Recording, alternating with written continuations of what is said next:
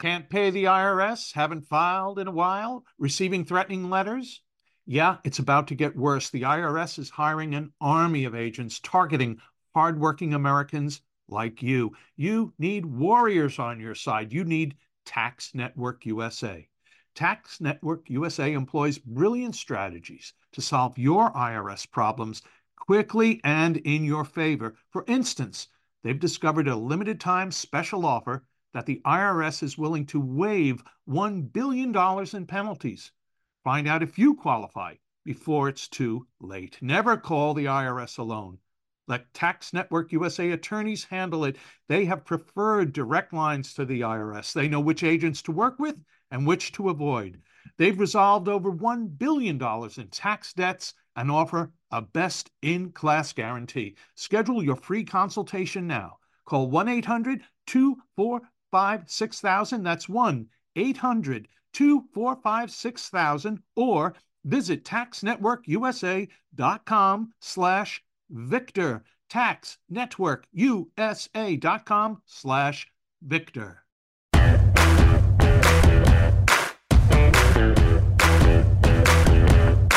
Hello, America, and happy Monday. A busy day, a busy week coming ahead. Uh, Thursday, a major hearing on free speech.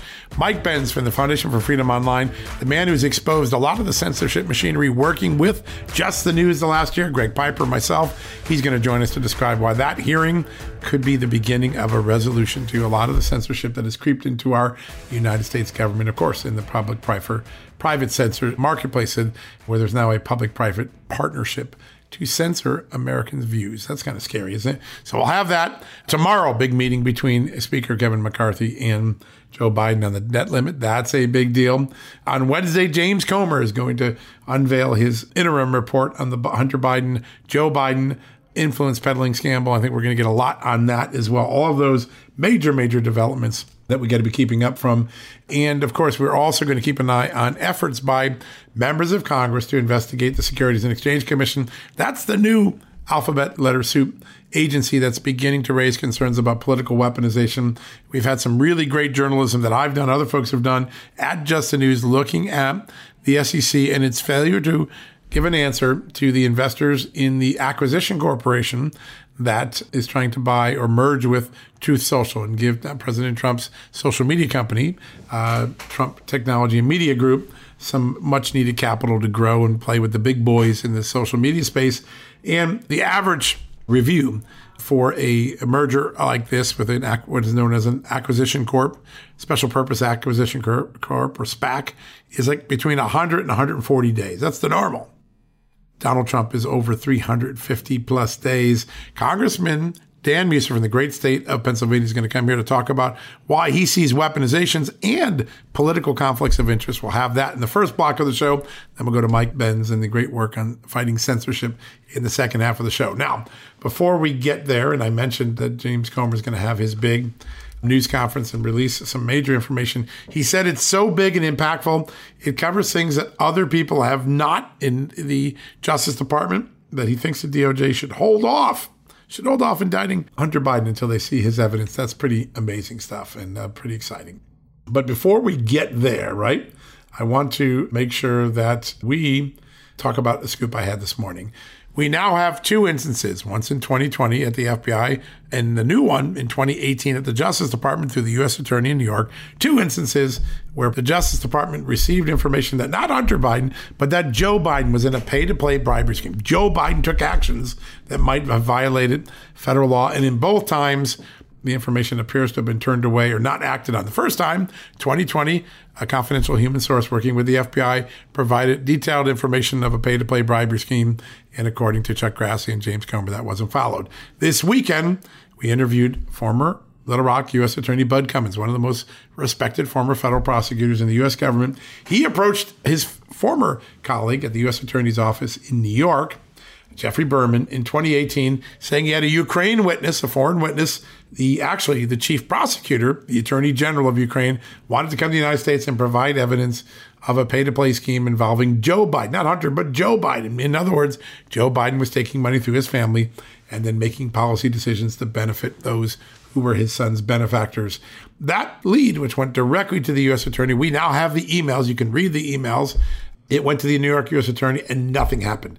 It fell into a black hole. The only thing that happened is for his troubles, Bud Cummins had his phone records, his phone data from his iPhone, secretly seized by the United States government in an apparent effort to find out who he was dealing with, who his contacts were, who his sources were.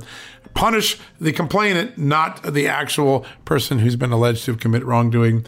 Lot of new evidence developing on this front. We're going to have a lot more over the next several weeks on that. But two examples. Go check this story out. The headline is ex prosecutor approached DOJ in 2018 with witness who claimed Joe Biden involved bribery. It's the second such witness to appear in the last week that we now know about. Really important stuff. So, all right, we're going to take a quick commercial break. When we come back, we're going to spend the first block of the show with Congressman Dan Meuser talking about another weaponization, the weaponization of the Securities and Exchange Commission potentially against Donald Trump's social media company. Also, we'll be talking about the immigration software coming up later this week. And then the second half of the show, my good friend Mike Benz, the head of the Foundation for Freedom Online, will join us and talk about censorship, censorship, and oh, more censorship because a lot of it's going on. We're exposing it. The FFO is exposing it. We'll have that right after these messages. Hey folks, John Solomon here from John Solomon Reports. I'm proud to be on the iHeartRadio app every day with my podcast, with the news that we bring, the exclusive interviews. And you know what else is great? You can listen to any iHeartRadio station anywhere in the country inside this free app. I used to listen to all sorts of radio on my AM or FM radio. Today, I don't have time to be in the car that often. You know where I listen? I listen on the iHeartRadio app. It's awesome. And they have some really cool new features, unlike anything else in the market. One of them is called Talkback Mic. Anytime I have something to say, I tap the mic and send my voice message and then listen to hear my voice on one of my favorite shows. Isn't that cool? You can send a message to your favorite disc jockey, your favorite podcast show host. So be sure to download download the iHeart app radio. If you don't have it right now, the iHeart Radio app is a winner. Be sure to download the free iHeart Radio app today and start streaming your favorite radio stations, your favorite podcasts, and your favorite music playlists right from the iHeartRadio app. All right, folks, as we draw near to another critical election, it's not only about casting your vote, it's about elevating your voice, making your voice be heard. AMAC is more than just a senior discount organization. They unite like minded patriots like you and I, committed to preserving our cherished values and actively opposing the leftist agenda that's sweeping across America. Just look at their recent victories. AMAC members helped to push forward an investigation into practices that inflate drug prices. They successfully defeated ranked choice voting in order to protect traditional voting methods, and they've also helped block a federal takeover of elections. As AMAC's membership grows, Washington is listening. Every new member strengthens this movement. If you love America, visit amac, amac.us slash justnews to become a four-year member for just $30. That's a great discount. AMAC is not only better for America, it's better for you. Membership gives you access to the AMAC magazine, free Social Security and Medicare guidance, money saving discounts, trusted news, sweepstakes, and so much more. It's a community, not a service. Take advantage of our election year sale, four years for just $30 at AMAC. By joining over 2 million Americans, they can't ignore your voice in Washington anymore. Join now at amac, amac.us slash just news. That's amac.us forward slash just news. All right, folks, welcome back from the commercial break. Many of you may have saw a story I wrote last week. If you did, you're going to remember the congressman that played a central role in it. Congressman Dan Meuser from the great state of Pennsylvania really grilled the Securities and Exchange Chairman Gary Gensler, as he should. There are some really serious questions about politicalization of the SEC, particularly as it relates to former President Donald Trump's social media company, Truth Social. We're lucky enough to have Congressman Meuser join us right now. Congressman, welcome back to the show. John, great to be with you. Thanks for having me. Great honor to have you on. You have an op ed out since that incredible exchange with Gary Gensler saying there is political bias hurting not just you know wealthy people, but blue collar people who invest in important things like Truth Social or the DWAC, the um, acquisition corp that was trying to merge with it. Tell us a little bit about what we've learned about the SEC and how it is treating Trump Media and Technology Group very different than almost any other company that was involved in a merger agreement with a acquisition company. Yeah, thanks very much. And it is a really important and, in fact, serious topic, John, as you well know. And yeah, the SEC chairman, uh, Gary Gensler, um, was we had in front of our committee, the Financial Service Committee, a couple of weeks back, and I've since met with his staff related to this this issue with Trump Media and Technology Group (TMTG) and their merger with uh, DWAC, but Digital World Acquisition Corporation. Uh, they're looking to merge to allow Truth Social, you know, a great new social media outlet for um, to, to go public. Yet the problem is that it is um, inexplicable why, absolutely inexplicable, uh, why we have seen immense delays, immense delays to the point of it's been about 355 days, I think exactly 355 days, uh, waiting on a review, a response, and approval, where typically this takes about 100 days. Under Gary Gensler, it takes 130 days. So why is it that this was such an outlier? And, and I'll walk you through it to an extent, but I want you, well, you know this, but your audience to know that we have some serious concerns about conflict of interests. And this is not a, um, a, a boogeyman situation. I mean, Gary Gensler, uh, in 2016, the chairman of the SEC was the CFO, the chief financial officer for the Hillary Clinton campaign.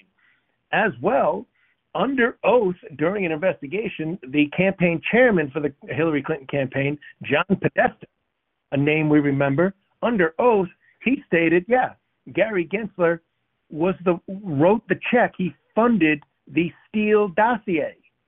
Uh, yeah, knowing full well what it was, and then facilitating the the, the highly denounced Steele dossier to the FBI. But to add to that, so certainly he's he has a conflict of interest on anything related to uh, Donald J. Trump, uh, our 45th and former president, as well. Melissa Hodgman, was married to that wonderful character, Peter Strzok. Yeah, Peter Strzok, and, and still is, uh, which is which is hard to believe. Uh, he is the director of enforcement at the SEC, overseeing the approval process for uh, this um, this merger. And so, you know, we all remember good old Peter Strzok, uh, this person who stood in, the way and wrote emails on how we can't let Donald Trump be president, uh, and lied about it, and is probably one of the most unlikable folks, um, you know, that that we've come come across. And yet, the, wife is overseeing this. And then add a little bit more to it, uh, Megan Barbero, who worked on two, two impeachments, right? impeachments. So a reasonable question is, why haven't any of these people recused themselves? I mean, they've clear hatred and contempt uh, for uh, and bias, uh, and yet no, nothing was done, and we have a a real outlier situation here. So so clearly, my constituents and the 20 million individual investors in the um, TMTG DWAC merger in the new company have reasonable questions to ask. Why isn't this being allowed to go through? And um, to explain to us how we shouldn't think that there's a, a conflict of interest here. Yeah, it's such a powerful argument. And you got all these anti-Trumpers that are in this agency, and they just happen to slow down this transaction three times longer than the average transaction that normally goes through there. That on its face creates really serious questions. You didn't seem like uh, you were very satisfied with uh, Chairman Gensler's answers. He seemed to do a little bit of the Muhammad Ali rope a dope as I was watching. Him. You asked really precise questions, and he wasn't so precise in his answers, was he? No, no. But you know what? The Muhammad Ali rope a dope was effective. We're not going to allow this to be effective. Um, he's he's not going to win. Uh, since then, I did meet with and win. Just simply, we want we want answers. We want the response. We want the truth. He's paid by the taxpayers. The SEC has a mission statement, right? Their mission statement is threefold: to protect investors. And they're certainly not doing that here. There's 21, 20 million people who, who are hanging out to dry maintain fair and orderly markets, not doing that, and facilitate capital formation. So none of that is being carried out. We are asking for equal justice. And I am telling you, we are going to stay on this until we get it because again they're not providing the conflict of interest is there it's, it's obvious but they still have to they still should be have to follow the law and engage in a somewhat orderly manner and they're they're, they're simply not doing that uh, they're not reviewing they're not providing feedback on, on the S4, which is re- which is the registration statement that's needed for approval. It's been this extensive amount of time, and all they're doing is harming. That's the other thing here, John. They're not harming President Trump. President Trump is a very, very wealthy man.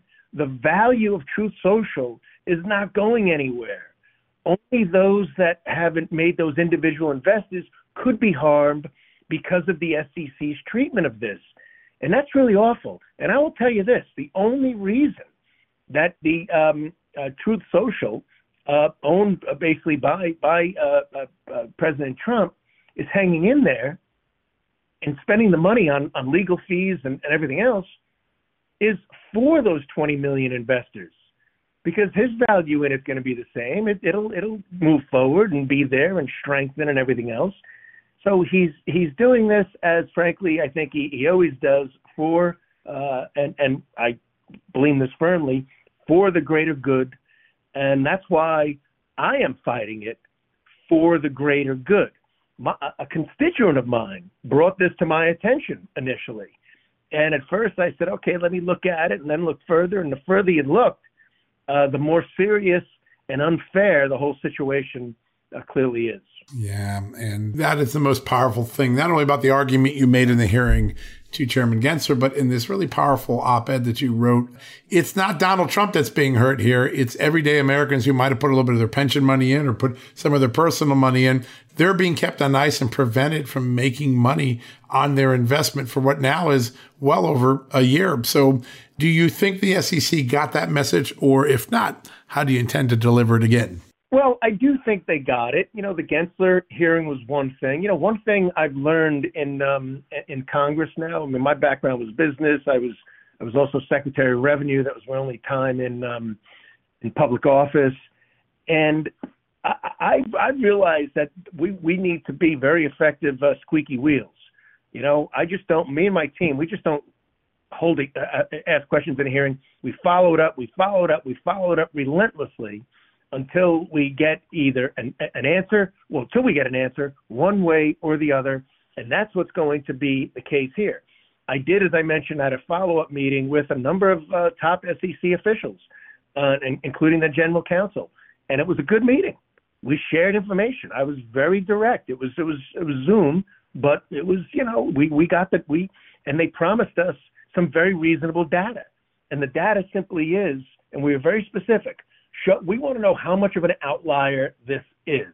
How how uh, abnormal is this situation with with Trump Social or tr- Trump Social? Listen to me, Truth Social, and we're going to find that out, and we're also going to find out what is the legal basis for the delay, uh, and everything else that we need to know, because that's only asking reasonable transparency from a taxpayer-funded uh, agency, which the SEC is. So we're gonna we're gonna push him. We're gonna get to the bottom of it, and I'll also add this: the Financial Service Committee of the, or at least the leadership, the majority leadership of the United States House of Representatives is completely behind this, and it's very important the SEC know that. We have the full support of the Financial Service Committee in getting to the bottom uh, of this and seeing what's going on. And how many others? How many other companies are being mistreated in this way? That is the question. This, and we've seen, you know, from the FBI to the Justice Department to the SEC, the evidence of creeping political influence in agencies that are supposed to be blind to politics, right? They're supposed to just administer the law with equality. And we don't see that. We see a lot of disparate treatment depending on people's relationships or their political views or their political alliances. And I think that's what people were so impressed when they watched your exchange. And it was anyone who hasn't seen it, we put it up on Just the News. It is a remarkable exchange. You really see a congressman doing real oversight when you see see you doing this. So I want to flip to another thing because this week is a very big week. Title 42 is going to expire in every state, including the great state of Pennsylvania, has now been made a border state with fentanyl crime, the movement of illegal aliens into the interior. Tell us about the Republican solution, this very important immigration legislation coming to the floor this week. Well, you know what? It's a common sense solution. Uh, it's HR two as our, our, you know, very obviously a very important bill. It's a very important uh, crisis situation uh, to the American people, to every state from the drugs coming across to the deaths that, that are caused by these illegal drugs to just a wildly open border and, and, and an administration doing nothing about it except making it worse. Uh, it's an outrage. So, and now we've got a Title 42, which was was a COVID uh, response, allowing us to send um, non-adolescents uh, back due, to COVID. Now that's being lifted, and illegals are just lining up at the border. And what's worse is as you know, mo- most of these uh, uh, people are coming across at the um, with the accommodation of the the coyotes, uh, the cartels, uh, those engaged in human trafficking, those engaged in drug smuggling. So it's just a really serious. So our response is um, is very common sense. Look, build the barrier, i.e., wall, uh, in the appropriate places where, of course, that works. You know, uh, stop the nonsense just go spend even only 15 minutes at the border with the with the Customs and Border Patrol. They'll say to you, "We need to patrol here, but we need don't need to patrol over there because there's a wall." It's real simple. Um, secondly, the whole catch and release, remain in Mexico is also part of this, tightening up the ridiculous asylum laws because currently all somebody has to do is say, "Oh, I'm afraid to go back to my country," and we're letting them in. Not only just letting them in, it's it's under catch and release. They're being taught what to say. So the whole thing is just a an outrageous debacle. We have a solution to it, and anyone who doesn't vote for it is for the current situation to persist, and anyone who votes for it is for correcting the situation and returning us uh, to where we were just a few years ago. And I will add this: under President Trump, where the border wasn't perfect, but there was it was orderly, and we um, uh, we we had control of the border where we now HR two will give us control uh, of the border. A big, big moment, an exciting moment. People have been clamoring for a solution. This is a real set of ideas that are known to work it puts the onus back now on Senate Democrats and Joe Biden to engage or face the wrath of the American voters in the next election. Sir, you come from one of the great energy states, and without Pennsylvania, we couldn't do what we do in this great country. Recently, you were named co-chair of the Congressional Coal Caucus. That's a big deal. Tell us a little bit about how the coal industry is doing, particularly under President Biden, which seems like it's under assault every day, and where it still plays an important, vital role in our energy sourcing. Well, I'm happy to co-chair the uh, Coal Caucus with Harriet Hageman from uh, New, uh, New Mexico, or excuse me, New Mexico. Yeah, Wyoming, right? Yeah, yeah Wyoming. yeah, the, the, the, the Liz Cheney Slayer. Say goodbye to uh, Lisa anyway. Uh, Bill Johnson and Morgan Griffith, uh, all um, all great uh, members, and uh, have their districts include um, uh, much coal. I I happen to have anthracite coal, really the center of anthracite coal uh, in the United States and, in fact, the world. Anthracite coal has been used traditionally over the last primarily 20 years, not necessarily for burning, but for steel manufacturing and for the production of filters and, and other other manufactured device. With and, and only because it's a hard coal and it's more expensive than the bituminous, which is more used for uh, for um, burning purposes for fuel but it's it's interesting that people should know that still to this day, 20% of our electricity in the United States comes from from uh, coal energy plants, coal-driven energy plants. So it still has remained significant, and for good reason, because it's very reliable uh, and and and it's available. Now, I will just I will tell you this: uh, under since Joe Biden has come into office, and he they have put such an assault on primarily American energy natural gas, and oil, the coal industry has flourished because of this. There's more coal being shipped to Japan and other and Europe and other places in the world. Now, some of that was due to the Ukraine uh, the, uh, the uh, invasion of Ukraine. But for the most part, it's been it's been it's been the Biden administration's energy policies, domestic energy policies, have backfired. Now, my uh, coal companies are are not displeased about that, uh, but that that that actually is the case. They, they're doing better. We just want clean coal to be understood better, uh, to be utilized for the functions that it is, and we cannot put restrictions on it because without it, the steel industry, the all important steel industry, uh, will go will go completely overseas, and we want we want to make sure that steel is being made in America, that we are steel independent, if you will, and uh, should any uh, for just general economic and infrastructure development purposes, but as well should an emergency occur, such as wars breaking out or anything of that nature. So that's why the stockpiling and availability of coal and steel and this caucus, as you stated, really is uh, really is very important, and I'm really honored to represent my coal companies uh, and the U.S. coal industry within the caucus. Energy security is national security, something that we learn every day more and more. Particularly, Joe Biden has made it all the more painfully aware to everyday Americans that tie between national security and energy security is very real. Last quick moment. It was a great horse race this weekend, a Kentucky Derby, and Angel of Empire from your neck of the woods, from Pennsylvania's great ninth district, finished third. A lot of pride, I think, in Pennsylvania with that finish this weekend. Yeah, I'll tell you what, Pennsylvania breeding, they, they that's a sign of it. That's uh we uh that, that horse um you know, look out for it in the Preakness because she was only he was only a half a length behind with I don't know what it was, a couple hundred yards to go and um but finished third. Um and we're uh we're just we're, we're very happy about it. It was great. So I'm, I think I'm going to have to I had too many district events this past weekend, and I, I've never made it out to the Kentucky Derby, but I'm going to see about making it down Preakness and, and, and cheer on, cheer him on. Absolutely. And Pennsylvania proud. There's no doubt about that.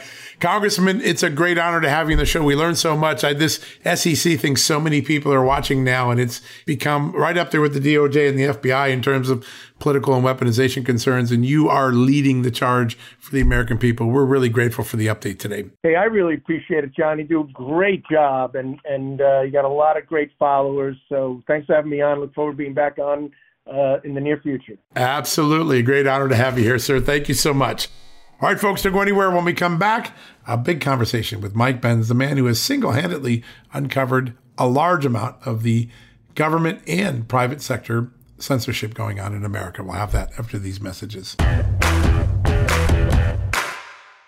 Hey, folks, if you're a homeowner and you're like me, you want to protect your home, right?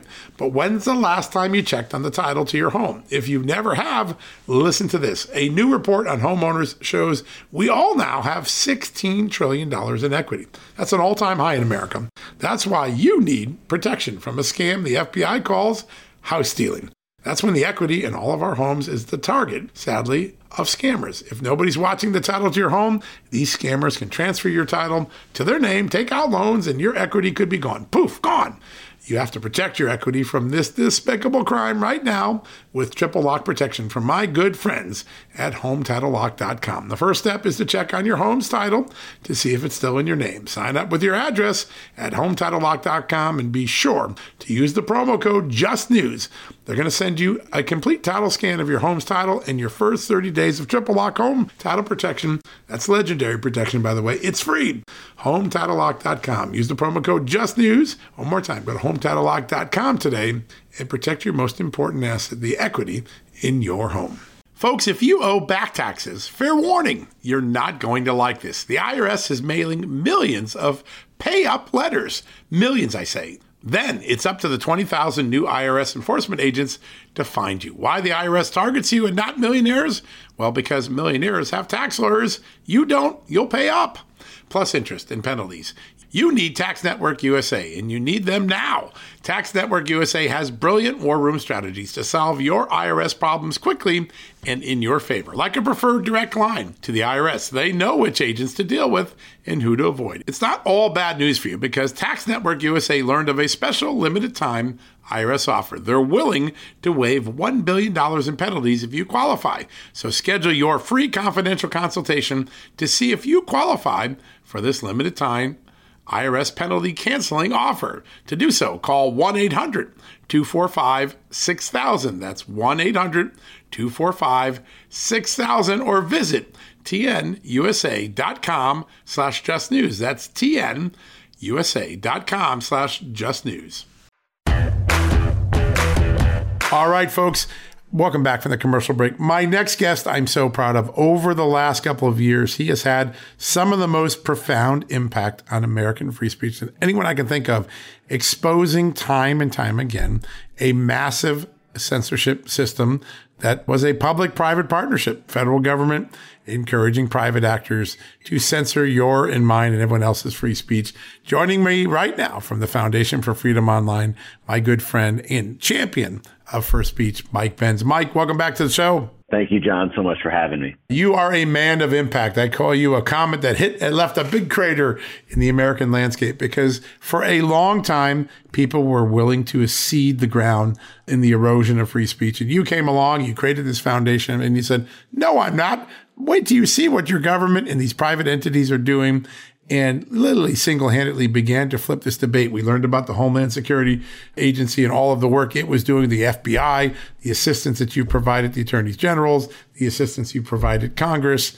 It is really remarkable. And this morning, yet again, you helped us here at Just the News expose another story with Greg Piper. Let's start there because it's jaw dropping to think that there's a U.S. government agency, by the way, a very big and powerful one, who thinks that people with a pro life view somehow have a potential to become radical terrorists or radical anti Americans. Tell us what you uncovered this morning.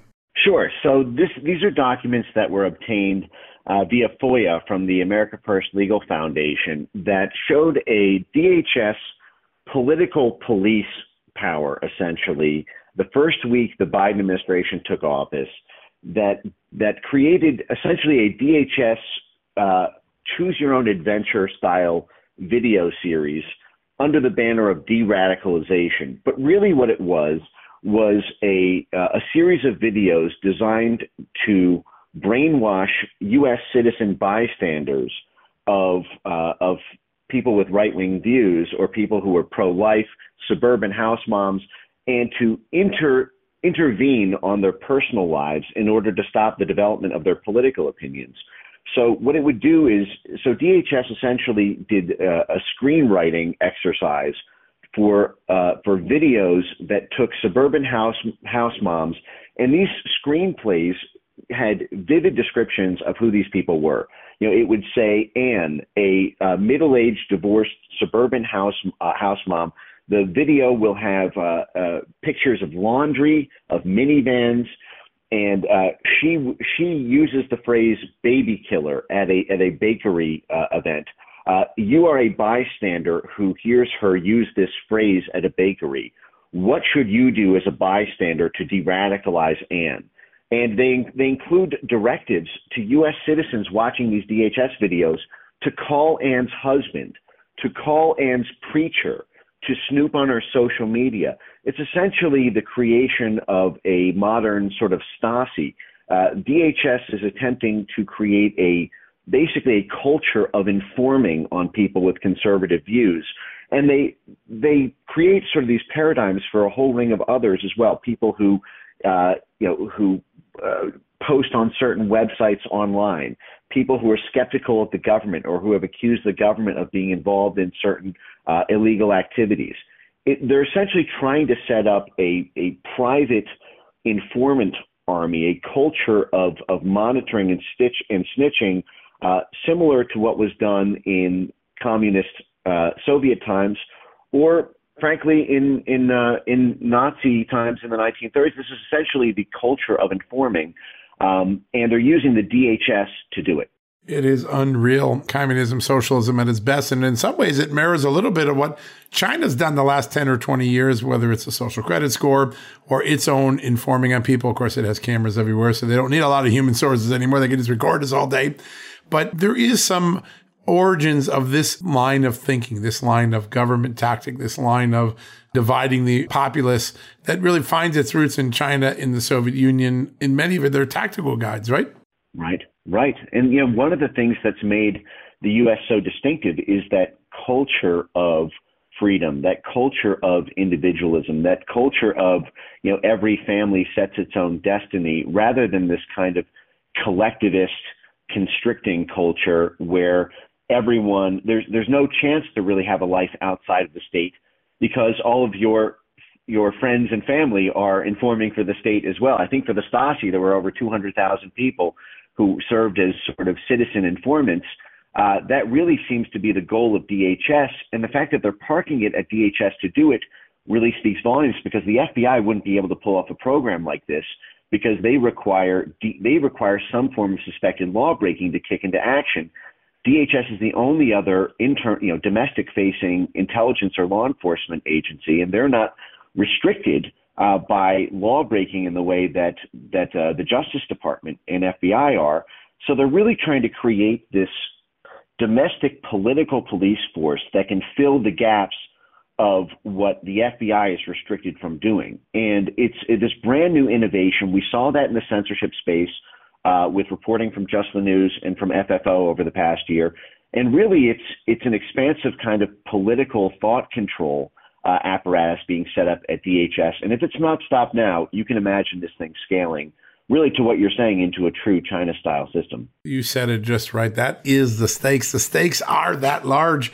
One of the amazing things for me, and obviously the FBI had its own issue with the San Francisco Elvis Chan operation, where even though the FBI's job wasn't to enforce Twitter and Facebook's terms of service, they seem to spend all day enforcing it in such a way as to silence people. But I want to put the FBI in a pin for a second and focus on DHS because between CISA and DHS, there's this thing, and everybody says, well, wait, Homeland was created to prevent foreign terrorist attacks. Where do they derive their authority to monitor speech? It's a remarkable gymnastic leap on how they came about their authority claiming that misinformation is attack on infrastructure. Tell us a little bit about how they constructed something that the law and Congress never gave Homeland. Sure, it's incredible. It's probably one of the most stunning examples of of federal bureaucracy mission creep that has ever happened in this country. So the origin of it started on January 6, 2017, with an with a executive order within DHS by the outgoing Obama uh, DHS Secretary Jeh Johnson declaring elections to be critical infrastructure.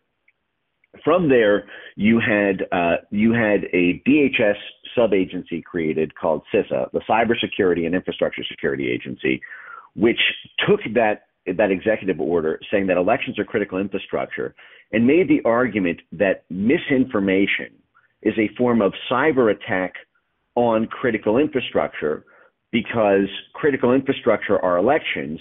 Misinformation, they said, undermines public faith and confidence in elections. And so if you squint and look at it from a distance and you sort of apply, uh, apply a kind of Rorschach inkblot test cognitively and say, okay, well, uh, there's this is a cyber attack because misinformation is just another in a litany. They sort of added it to malware, hacking, and they sort of added as an addendum mis and disinformation online as a sort of new category of cyber attack.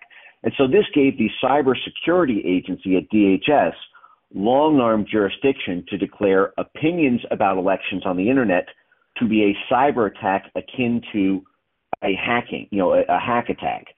Um, and this started with the conflation of Russiagate, you know, this idea that Russians had, if you know, maybe they didn't hack the voting machines, but then they hacked our hearts and minds. And then, and then when Russiagate dissolved in the summer of 2019, they simply pulled off what I just what I sort of call the foreign to domestic switcheroo. They had set up all of this infrastructure with talking to the social media companies to take down the Russians.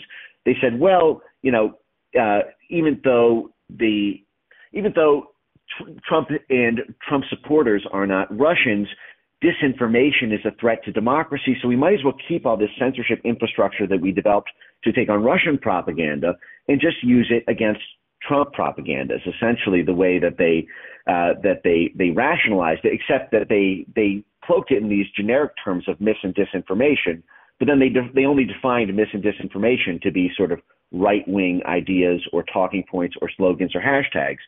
Then once they got away with censorship of the 2020 election, they said, well, you know, now that you look at it, elections aren't the only critical infrastructure we have. Public health is critical infrastructure. So now we can censor what you say about COVID.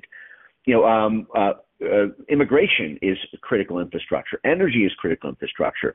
Uh, geopolitics is, in, is critical infrastructure. It even got to the point where the CISA director, Jen Easterly, said cognitive infrastructure is critical infrastructure. That is, the thoughts in your head, uh, if you squint and look at it, are uh, sort of part of the critical infrastructure of democracy. And so now CISA can censor anything as a cyber attack on uh, on critical infrastructure if you simply think it in your head.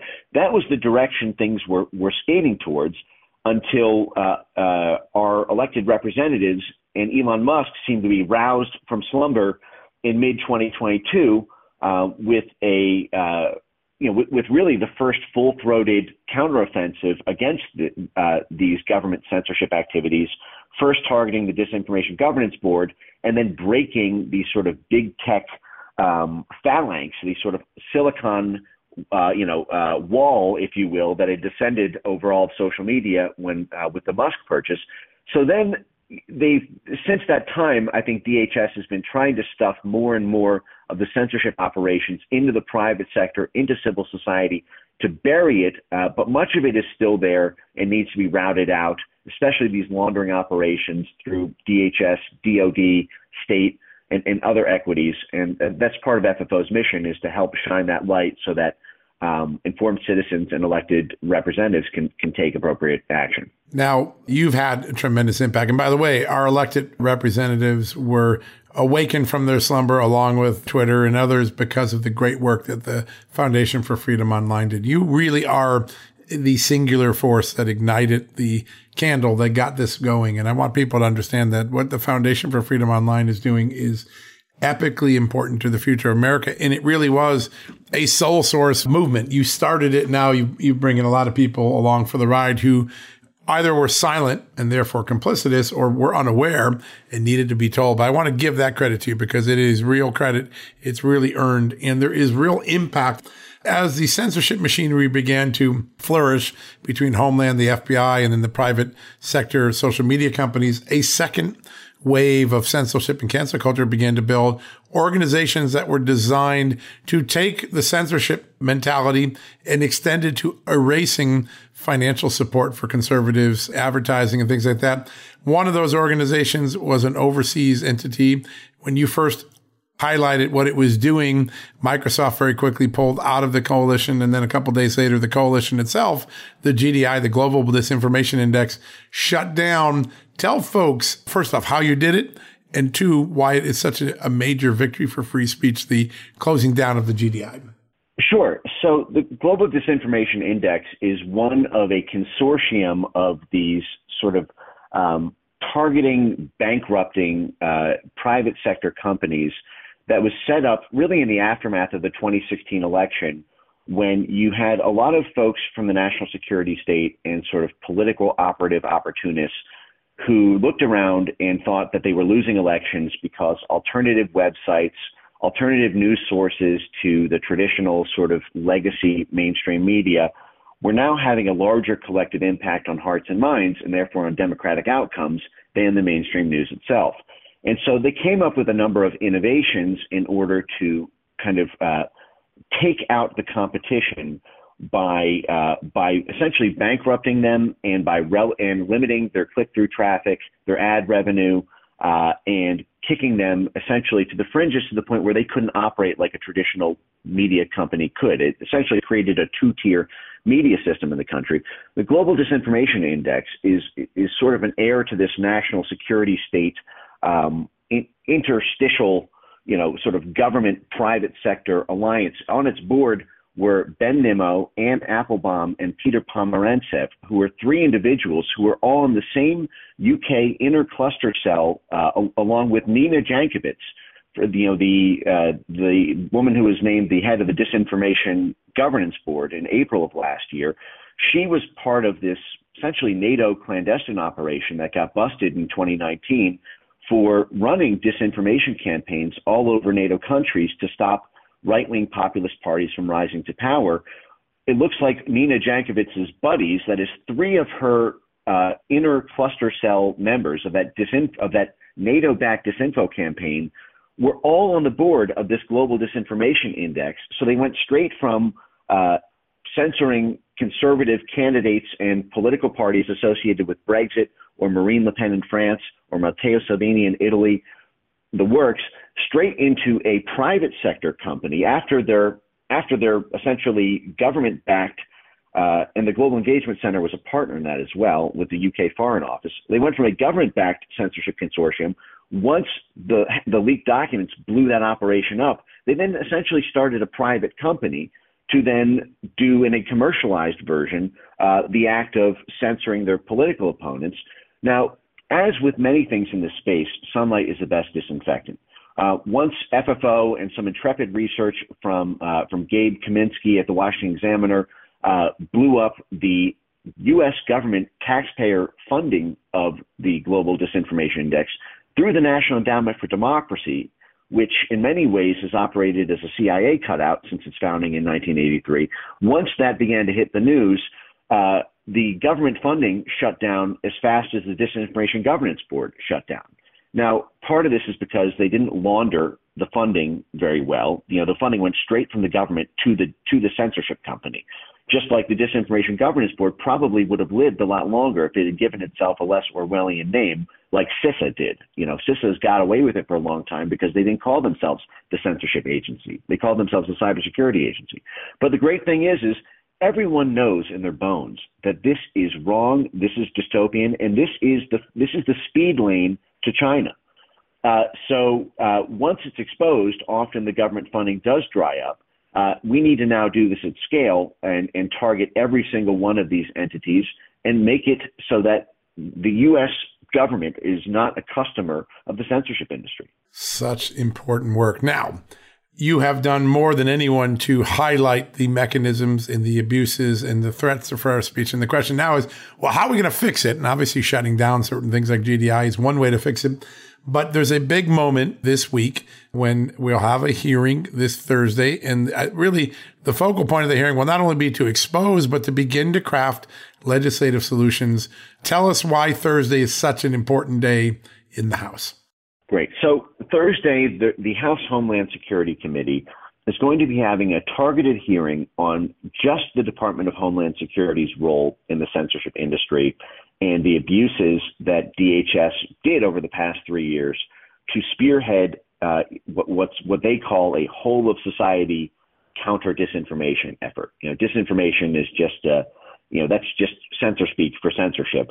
And DHS came up with this model where the U.S. government, private sector companies, civil society, nonprofits, and universities, and their political allies in the news media and fact checking orgs would all work together as sort of four legs of a censorship stool that would that was spearheaded within DHS uh, in order to get every single institution that could apply pressure on censorship of conservatives, frankly, and of COVID skeptics, um, in order to to do that. Uh, and they did that under under CISA, and they they outsourced these censorship operations to third party uh, private sector groups but they did so very deliberately to, quote, fill the gaps of what the government could not do itself. That's a direct quote from one of DHS's top censorship partners, um, who recently was also sued in a in a lawsuit by America First Legal uh, just last week. What DHS has the opportunity to do now is to probe at the subpoena level, at the witness at the witness interrogation level, and to bring uh, both transparency and accountability to a runaway train at DHS uh, that was really the heart of the of the whole of government censorship response. You know, this, the Disinformation Governance Board was set up at DHS. That was not the Ministry of Truth. Like uh, that was a well-intentioned phrase by by many free speech activists to use that. But the Ministry of Truth had already existed at DHS since 2020 uh, under under CISA, under the Cyber Cyber Censorship Agency, essentially. The Disinformation Governance Board was because DHS was acting as a sort of uh, coordinating body within the government to coordinate the censorship laundering processes at the Department of Defense, at the Department of State, uh, within within the FBI, uh, at the Global Engagement Center, at USAID, at the National Endowment for Democracy. DHS was sort of the coordinating node, both within the government and to their censorship consortium partners on the outside. Now, it does look like DHS has started to try to close that down after a after a string of of hard hitting news essentially blew it up over the past several months. Uh, you know, one of the things FFO has covered is that they purged their website of all of their domestic facing censorship work that they were loud and proud about for two full years until just weeks ago. Right. Well, now you know there's there's two things. One, we need accountability for what happened, and we also need to know. Uh, so so there's much that can be subpoenaed there, and you know the the House. I think it's going to take, frankly, more than one hearing.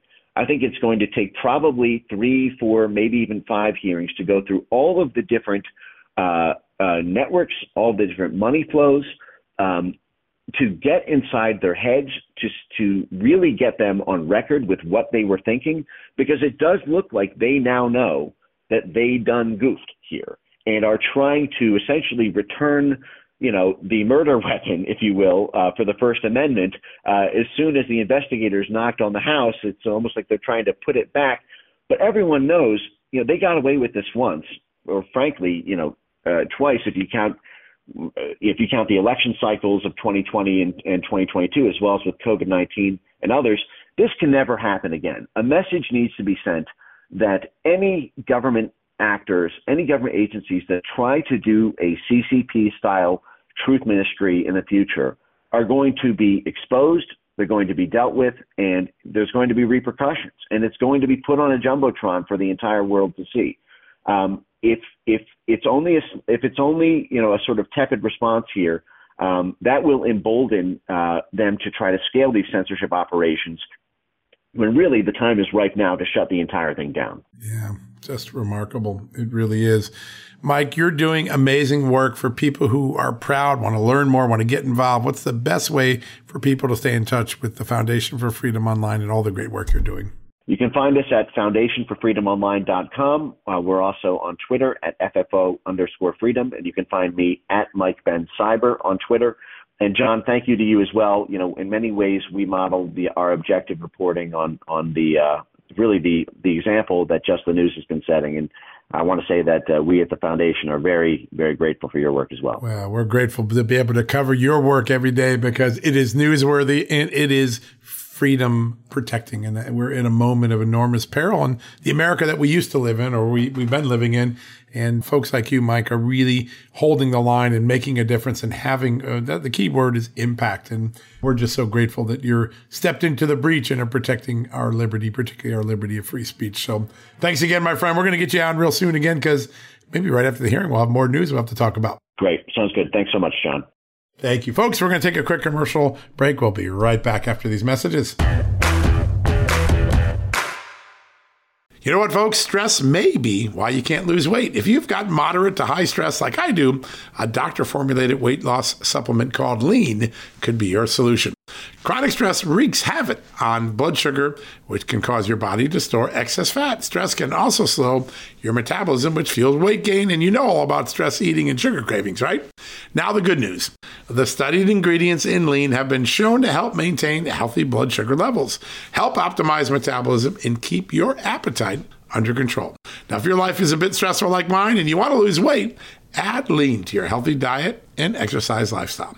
Now get 15% off and free shipping at takelean.com. That's take L-E-A-N.com and enter the promo code JustNews15. That's the promo code JustNews15 at takelean.com. One more time, takelean, L-E-A-N.com. Statements have not been evaluated by the Food and Drug Administration. This product is not intended to diagnose, treat, cure, or prevent any disease, and is not a substitute or alternative for care from a healthcare provider. Folks, everyone knows the next medical crisis is just around the corner, whether it comes in the form of a pandemic or something much more mundane like a tick bite you and your family need to be prepared. That's what we learned from this last pandemic, right? That's where the wellness company comes in. You know the wellness company. We have their great doctors like Dr. Peter McCullough on all the time on our shows. The wellness company and their doctors are medical professionals that you can trust, and the new medical emergency kits are the gold standard when it comes to keeping you safe and healthy, and most importantly, prepared. Be ready for anything. This medical emergency kit contains an assortment of life saving medications, including ivermectin and Z-Pak. The medical emergency kit provides a guidebook to aid in the safe use of all of these life saving medications. So you know what you're doing. From anthrax to tick bites to COVID and even the bioweapon like the plague, the Wellness Company's medical emergency kit is exactly what you need to have on hand to be prepared. Rest assured, knowing that you have emergency antibiotics, antivirals, and antiparasitics on hand to keep you and your family safe from whatever the globalists throw your way. Go to www.twchealth slash just today in order. That's twc.health slash just and use the promo code just news to save 10%.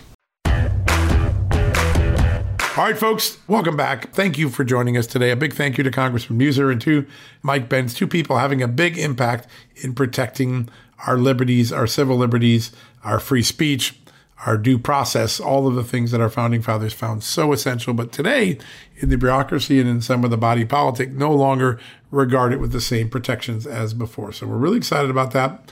So glad to have them. If you want to get a copy of my new children's book, Hidden Headlines, which teaches the dangers of censorship and why the First Amendment was first to our founding fathers, why we need to restore it to being first, go to bravebooks.us right now. Bravebooks.us. You'll get my book free if you sign up for the subscription book club. If not, you can buy my book a la carte. All of them very important discussion. My son's hamster Chunk, an inquiring dog named Seymour Clues, a detective.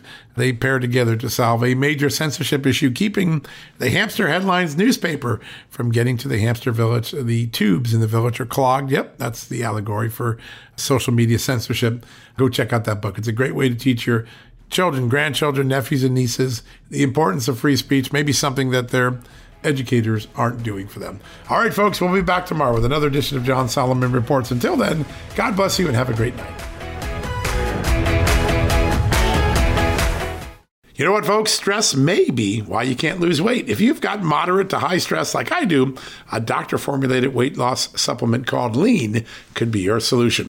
Chronic stress wreaks havoc on blood sugar, which can cause your body to store excess fat. Stress can also slow your metabolism, which fuels weight gain. And you know all about stress eating and sugar cravings, right?